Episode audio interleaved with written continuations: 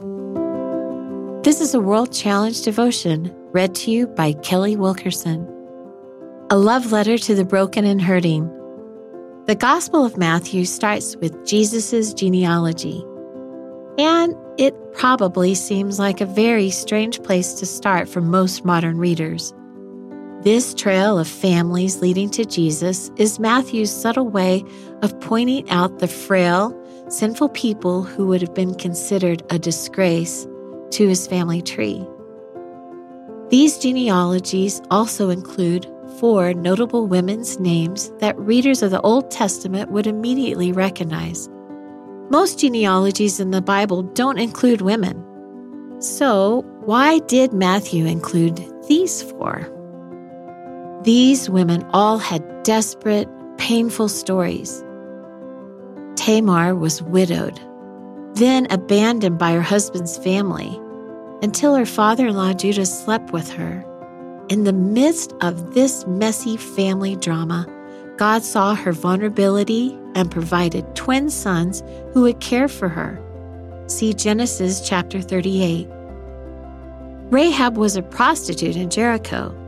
She hid Joshua and the spies and was spared as a result, eventually marrying into the tribe of Judah.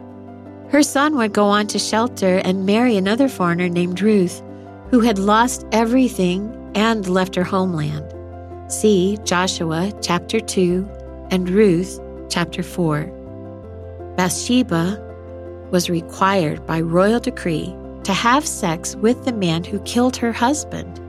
And yet God promised that her son would rule Israel and build the temple. See 2 Samuel chapter 11. Within each story of sorrow and abuse runs a thread of God's redemptive work. He cared for each one of these women. He linked them into the lineage of Christ. Their lives were being woven into a poetic declaration of God's willingness to enter into the brokenness of this world. God welcomes the weak, the broken, and abused into the kingdom. Perhaps you've been made to feel ashamed of your family. Maybe others have judged you because of your past and the mistakes made. Remember that Jesus quite literally welcomed outcasts, and sinners into his family. He has the power to restore and redeem anyone's life, no matter what we've done or what has been done to us. It is written, Psalms chapter 10, verse 14. You have seen it. Yes, you note trouble and grief to requite it with your hand.